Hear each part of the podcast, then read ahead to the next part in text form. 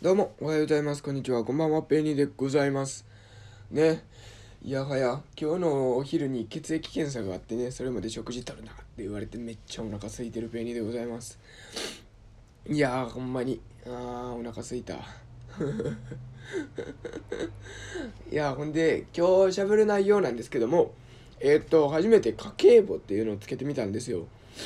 あ、ごめんなさいね。こんな寝起きでちょっと声ガスガスなんですけども。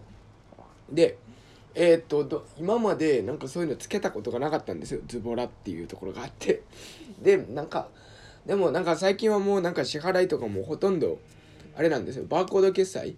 なんか楽天ペイであったりペイペイであったり、えーっとメルペイであったりなんかああいうのをほとんど使ってて。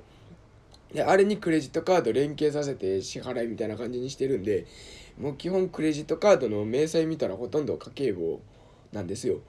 っていうのがあってなんかプラスでで現金で払ったやつちょっと追加,、えー、と追加していってみたいなことをして、えー、と一つの家計簿にしてっていうのを見てみてでなんか結局支払いごとにカテゴリー分けしてでどれがどんだけっていうので収支見てみたんですけどあ収支ちゃうわ支出見てみたんですけどえっとそしたらねなんか意外とまあ今月な今月に入っての話なんですけどえっとなんか食費がめちゃめちゃ高いと思ってたんですよ僕今月。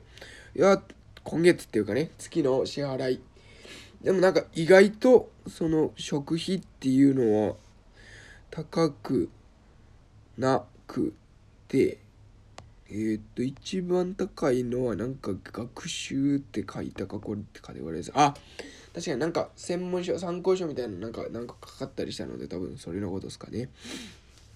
で他食次食費。あでもそう2番目に来るのか。まあ家賃とか抜いてますよ。であ娯楽日用品外食。そうですね。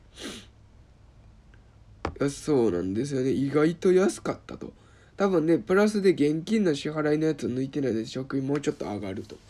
まあでもこれ何が言いたかったかっていうとこう家計簿がもう最近そういう支払いの形態が変わってつけやすくなったっていうのがあってもうほとんどアプリで記録自動で記録されていくようなものばっかりなので。っていうのでまあ皆さんつけてみるのいかがでしょうかっていうお話です。こんなん提案しますけどまあ意外とつけてはる人も多いかもしれないですけどね。でまあこう可視化して思ったんですけどこれまだまだ減らせる部分あるなっていうのも改めて思ったのでその辺は減らしていきたいなと思います。何減らせるかな？まあ娯楽とかも多分ワンチャン減らせるでしょ？でこれ多分食費もほぼ自炊にしたらもっと減らせるしでまあ学習は多分来月丈夫なんじゃないかなっていうのがあってまあいろいろ減らせるなっていう感じでございます結論。何のあれにもなってないけど。はい。ということでね皆さんも家計簿をつけてみて自分の支出可視可視化してみてはいかがでしょうか。ということで今回は以上になります。ありがとうございます